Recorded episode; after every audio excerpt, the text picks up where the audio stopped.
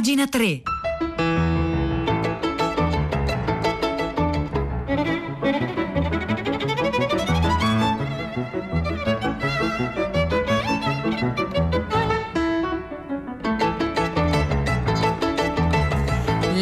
9, 2 minuti e 59 secondi di lunedì 7 giugno 2021. Buongiorno a tutti da Silvia Bencivelli. Bentornati a pagina 3, la cultura nei giornali, nel web e nelle riviste. Noi oggi cominciamo a sfogliare le pagine culturali dei giornali, del web e delle riviste da una vecchia storia. Vedrete che poi i pezzi di oggi si tengono tutti quanti più o meno insieme, ma qui cominciamo con Primo Levi. Gli appassionati di Primo Levi, scrive Sergio Luzzatto sulla domenica del Sole 24 Ore che è uscita ieri, gli appassionati di Primo Levi, insomma, somigliano ai piemontesi Trifulao, i cercatori di tartufi. In assenza di una qualunque edizione dell'epistolario danno la caccia alle lettere di Levi, tesori nascosti quanto saporiti e preziosi, con una pazienza e un accanimento quasi fiabeschi. E se la caccia si rivela fortunata, raramente restano delusi, proprio come i cacciatori di tartufi bianchi, perché Primo Levi scriveva delle gran belle lettere e aveva anche pensato di scrivere un libro nella forma del romanzo epistolare. E allora qui si parla di una lettera, una di quelle che non lasciano delusi, prosegue Sergio Luzzatto appunto sulla Domenica del Corriere. Datata da Torino il 5 giugno 1980, ma spedita verso Parigi una ventina di giorni più tardi, fu indirizzata da Levi a Roland Stragliati, mm, che, che per conto dell'editore Juillard stava traducendo in francese la chiave a stella. Si trattava di scegliere il titolo, il titolo per l'edizione transalpina del libro pubblicato da Inaudi nel 1978, che lo ricordiamo fu premio Strega nel 1979 libro in cui il chimico scrittore aveva dato voce memorabilmente a Tino Faussone, montatore di Gru. E la faccenda riusciva tanto più delicata in quanto Levi considerava di essere stato, durante i vent'anni precedenti, servito assai male dai suoi traduttori francesi. Fin da quando Se questo è un uomo era uscito tra l'altro in pieno processo Eichmann sotto un titolo imperdonabilmente menzognero, cioè J'étais un homme, io ero un uomo. Questo è il titolo in francese tradotto in maniera letterale in italiano. In realtà, a giudicare da un paio di interviste rilasciate fra la primavera e l'estate di quel 1980, Primo Levi si aspettava ben poco anche dal signor Stragliati. Ne ricordava a malapena il cognome e lamentava l'appiattimento sia stilistico sia lessicale delle pagine in traduzione francese di cui aveva potuto prendere conoscenza. Levi sembrava rassegnato. Sembrava rassegnato alla prospettiva che le sue fortune letterarie in Francia venissero penalizzate una volta di più dal lavoro di un traduttore inadeguato. Nel caso specifico però eh, rischiava di essere stato un po' frettoloso perché Roland Stragliati non era uno sprovveduto allo sbaraglio. Nato dieci anni prima di Levi, cioè nel 1909 da genitori piacentini, a 70 anni suonati si portava dietro tutta una storia culturale e politica che meriterebbe a sua volta un altro articolo. Ma insomma aveva già tradotto in maniera più che dignitosa due libri di Italo Calvino, Il sentiero dei nidi di ragno e, Marco, e Marco Valdo. Levi però eh, è molto preoccupato e scrive La questione del titolo, da lei giustamente sollevata, mi ha messo in crisi. Come si traduce la chiave a stella in francese?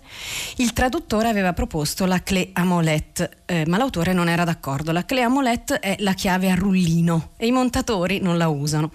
Troppo chimico per non essere uno scrittore di precisione, Levi si ribella all'idea che la chiave a stella, che Faussone porta appesa alla vita come la spada per i cavalieri di una volta, diventi un utensile diverso ed estraneo al mondo dei gruisti, come era Faussone, il protagonista del libro. E, e allora cerca, cerca un altro, eh, si dà da fare come nelle sue abitudini e cerca la eh, riproduzione di una vera chiave a stella. Ora, onestamente, anch'io sono dovuta andare su Google Immagini per vedere come è fatta una chiave a stella. Levi trova un paio di chiavi a stelle, le porta a fotocopiare, mette le fotocopie in busta e le acclude alla lettera per Stragliati che è pubblicata qui sulla Domenica del Sole 24 ore accanto a questo articolo di Sergio Luzzatto che stiamo leggendo qui a pagina 3.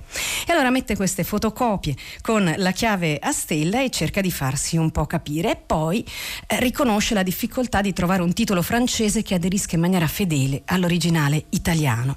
Flessibile, propone a Stragliati possibilità alternative spiegando eh, parola per parola il senso in italiano di ciascuna di queste espressioni.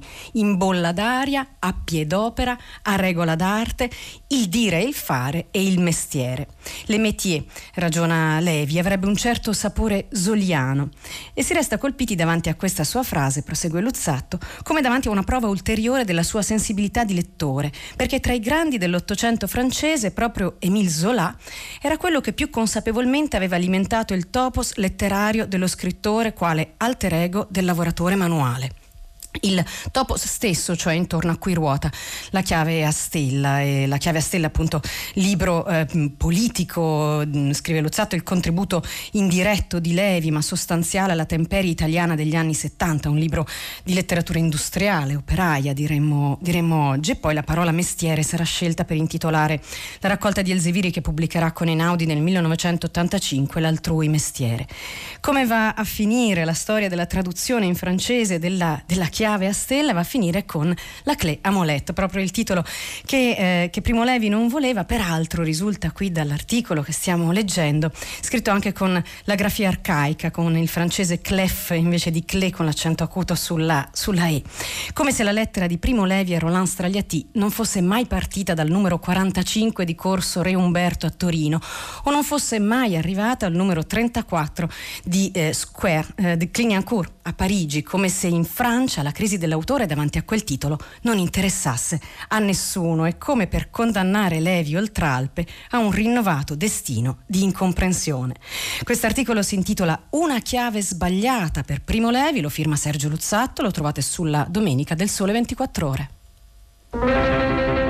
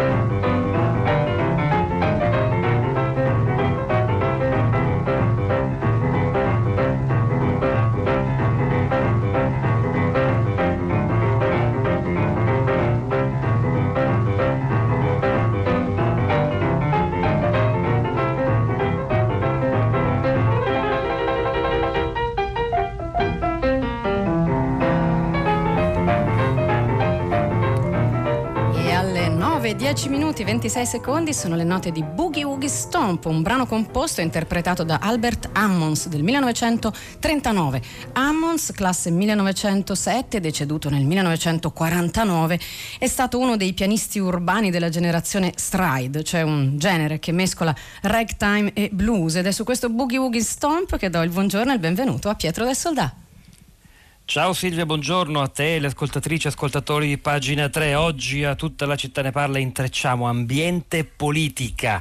Questa mattina al filo diretto di prima pagina la telefonata di una signora che si definiva orfana di un partito ambientalista che in Italia di fatto non c'è, insomma non ce n'è uno grosso e importante e, diceva come i grandi temi del riscaldamento globale, del cambiamento climatico sono ignorati dai principali partiti. Ha risposto un'altra ascoltatrice ascoltatrice Daniela da Napoli, che è mm, antica ambientalista, così si è definita, che eh, ha, ha fatto una riflessione a nostro modo di vedere interessante, tutta da sviluppare. Forse non è più il caso, è troppo tardi per pensare a un partito ambientalista. Il tema è così grosso che dovrebbe essere trasversale, toccare destra e sinistra, interessando tutti i cittadini e non soltanto una parte. Che ne pensate voi? Eh, anche perché in Europa invece nel frattempo vi sono come in Germania partiti ambientalisti che crescono e raggiungono soglie di consenso molto molto importanti. Dalle 10 in diretta noi ci siamo, a te Silvia. Grazie Pietro, lasciami ricordare il numero di sms per intervenire durante la diretta con i nostri programmi. 335 5634 296, vedo c'è già chi lo sta facendo a proposito dei partiti ambientalisti, qui sono le 9, 12 minuti e 10 secondi, anche le pagine culturali dei giornali partecipano all'attualità, per esempio c'è la rivista Sinapsi Mag che è una rivista online che oggi parla dell'abilismo e di come le associazioni dei disabili stiano appoggiando approvando la legge ZAN. Che cos'è l'abilismo? Lo spiega Alessandro Napoli che firma questo articolo dal titolo appunto Che cos'è l'abilismo in cui intervista Carmelo Comisi, portavoce del Disability Pride Network. Gli elementi di fragilità che possono limitare lo sviluppo e il progresso sociale degli individui sono molteplici e dipendono in larga misura dalla società e dal contesto in cui sono collocati. Queste sono le parole di eh, Giancarlo Blangiardo, presidente dell'Istat, durante l'audizione al Consiglio dei Ministri lo scorso 24 marzo. Stava parlando appunto di disabilità e stava appunto introducendo, almeno per noi, che cos'è l'abilismo. Tabù e pregiudizi, scrive Napoli, si possono verificare in vario modo fino a determinare un fenomeno discriminatorio vero e proprio definito abolismo. Questa parola esiste nel vocabolario Treccani soltanto dall'anno scorso, soltanto dal 2020. Il termine deriva dall'inglese ableism e viene descritto come l'atteggiamento discriminatorio nei confronti delle persone con disabilità. La convinzione che le abilità tipiche siano superiori. Allora Carmelo Comisi spiega appunto che eh, una persona con disabilità come lui e il network che lui rappresenta appoggia il DDL ZAN perché eh, questa legge ha il merito di considerare crimini d'odio per quei reati che comportano violenza e sono riconducibili sotto il cappello appunto dell'abilismo. Sono abilisti tutti quegli atteggiamenti che non permettono alle persone con disabilità di vivere una piena inclusione nella società. Capita che siano anche comportamenti violenti come quelli che ci ha raccontato la cronaca rispetto appunto a, Roma una ragazzina autistica è stata malmenata e ha ricevuto 35 giorni di prognosi. Il decreto contiene anche misure per sensibilizzare, quindi per prevenire l'abilismo. È abilismo anche la carenza nel rispetto delle norme per l'abbattimento delle barriere architettoniche nei luoghi di fruizione pubblica, è abilismo la mancanza di opportunità e abilismo una mancata presenza sui media. Sono abiliste anche, lo aggiungiamo noi, espressioni tipo angeli sofferenti che hanno tanto da insegnarci e così via. Prosegue Comisi, nelle trasmissioni televisive eh, spesso sono i normodotati a parlare di disabilità e lo fanno in termini pietistici e compassionevoli, non è questo quello che noi vogliamo. Questo articolo spiega questo, questa nuova forma di discriminazione, che in realtà nuova non è, ma che viene definita con un termine nuovo, lo trovate sulla rivista Sinapsi Mag e una volta per tutte ribadisce che a parlare di discriminazione deve essere la minoranza che si sente discriminata e non la maggioranza, che molto spesso non vede il problema o lo minimizza. Questo articolo si intitola Che cos'è l'abilismo? Lo trovate come tutti linkati alla nostra pagina web www.pagina3.rai.it.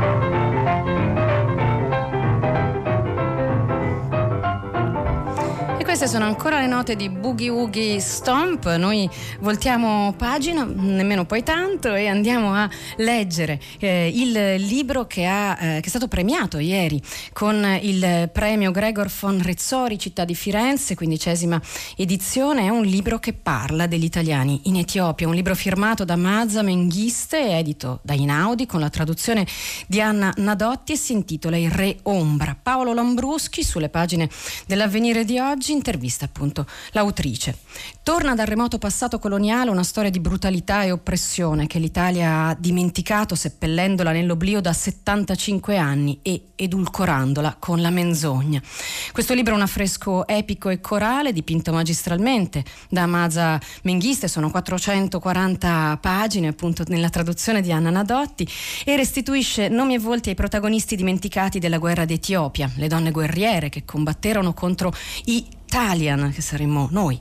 Cancellate dalla memoria storica, i ragazzini e le famiglie gasati con l'iprite e un sosia del Negus, da cui viene il titolo, che sprona il popolo a resistere a un nemico molto meglio armato. Il sosia del Negus, perché appunto Haile Selassie si era autoesiliato. Un romanzo dalla parte degli oppressi, qui gli etiopi, a fronte di oppressori invasori, noi italiani brava gente, portati dal fascismo a conquistare l'Etiopia a ogni costo per costruire l'impero e vendicare l'umiliante sconfitta di 40 anni prima ad Adua, la caporetto africana.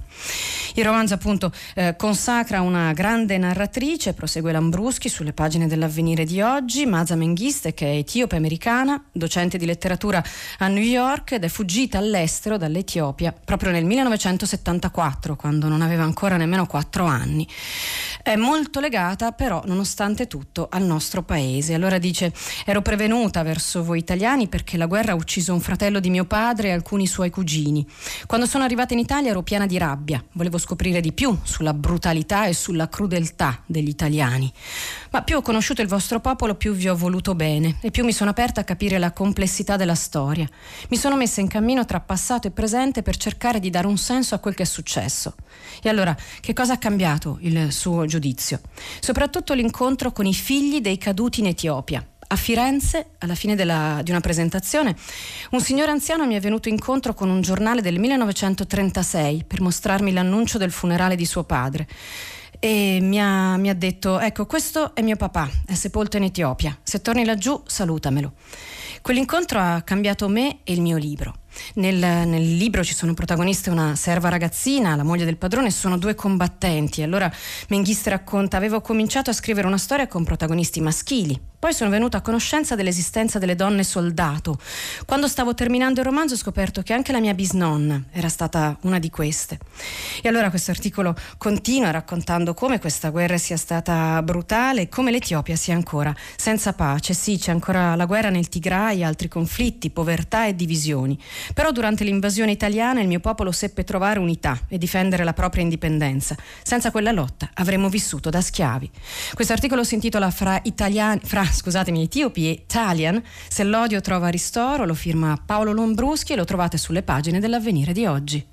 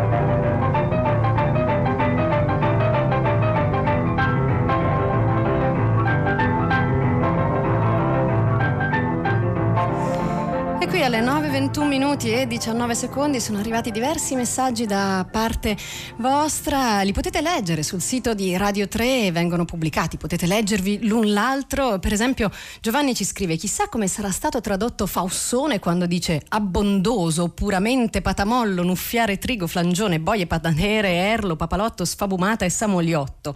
E poi eh, quando terminai di leggere la chiave a stella sentii di veder partire un amico caro, Faussone, che mi aveva fatto fatto amare con la sua gentilezza le gru, la vostra. Maria Grazia da Noi continuiamo a leggere le pagine culturali dei giornali italiani, c'è una cosa, una ricorrenza che probabilmente ci è sfuggita, il 12 giugno è la giornata dedicata al gin, ne parla Helmut Failoni sulla lettura in edicola questa settimana con un articolo che ricorda anche quanta letteratura si è portata dietro il gin e quanti letterati si sono portati dietro il gin anche in altre circostanze. Alle 9, 22 minuti e 22 secondi, allora ecco, ne Nella vasca da bagno Eco faceva il gin, firmato da Helmut Failoni appunto sulla lettura in edicola questa settimana. La ricetta è firmata da Umberto Eco, che la pubblicò. La pubblicò 60 anni fa in un libro, ormai introvabile, firmato a quattro mani con l'amico etnomusicologo Roberto Leidi, dal titolo Shaker, il libro dei cocktail, uscito per Pizzi Editore nel 1961 appunto. Il futuro semiologo in quelle pagine spiegava divertito come produrselo in casa, nella vasca da bagno. Ecco il procedimento. 10 o 12 litri di distillato alcolico, da rovesciare per l'appunto nella vasca. Vi si aggiungono poi in infusione bacche di ginepro in grande numero, dell'angelica, della cassia, dei semi di anice e di sedano, bucce d'arancio, mandorle amare, cannella e eh, tutte le spezie che vi vengono in mente. Si lascia il tutto a riposo per un paio di giorni, si mescola con energia, altri due giorni di riposo, il gin è pronto. Ovviamente si consiglia di travasarlo in recipienti più maneggevoli e questa è l'operazione tecnicamente più difficile. Va filtrato, imbottigliato e poi bevuto.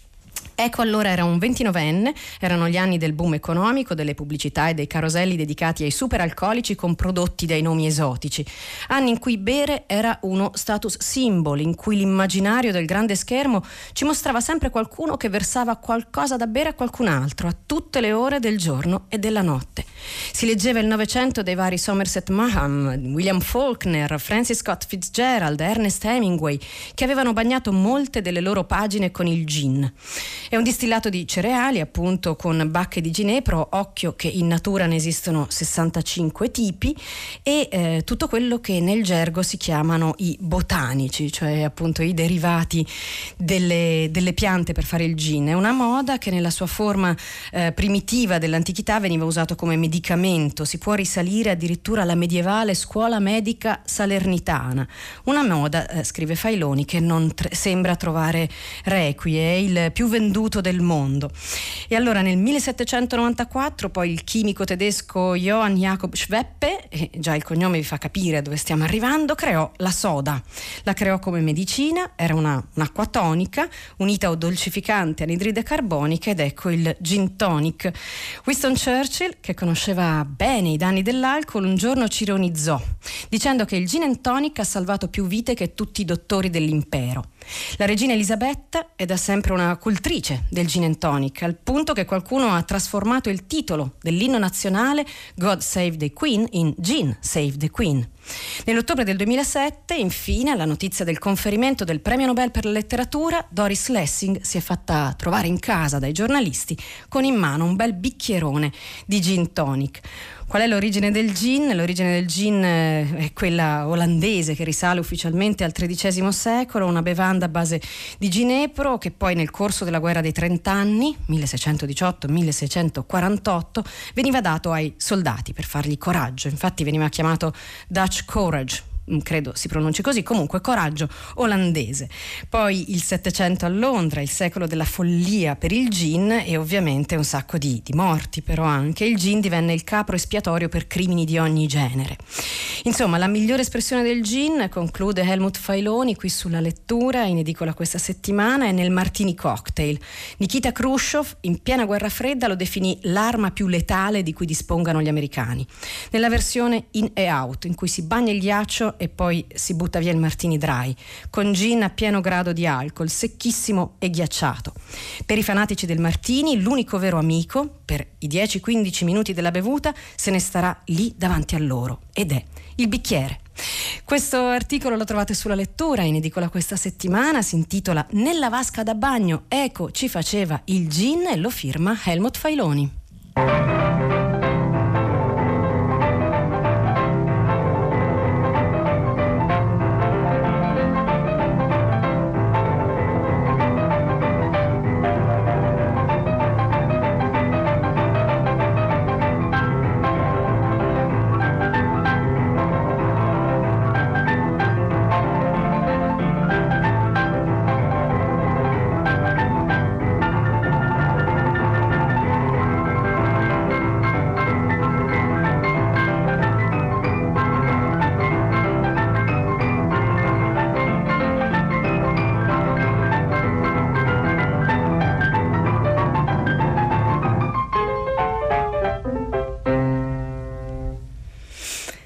Queste erano le ultime note di Boogie Woogie Stomp sulle quali si è preparato Arturo Stalteri che raccoglierà il microfono subito dopo di me e a cui mando questo saluto affidato alle nostre onde sonore. Su queste note vorrei leggervi alcuni messaggi che sono arrivati a proposito del libro eh, di Mazza Menghiste. C'è chi dice, come Alberto, di leggere anche i libri di Gabriella Germandi, che peraltro è amica di Mazza Menghiste.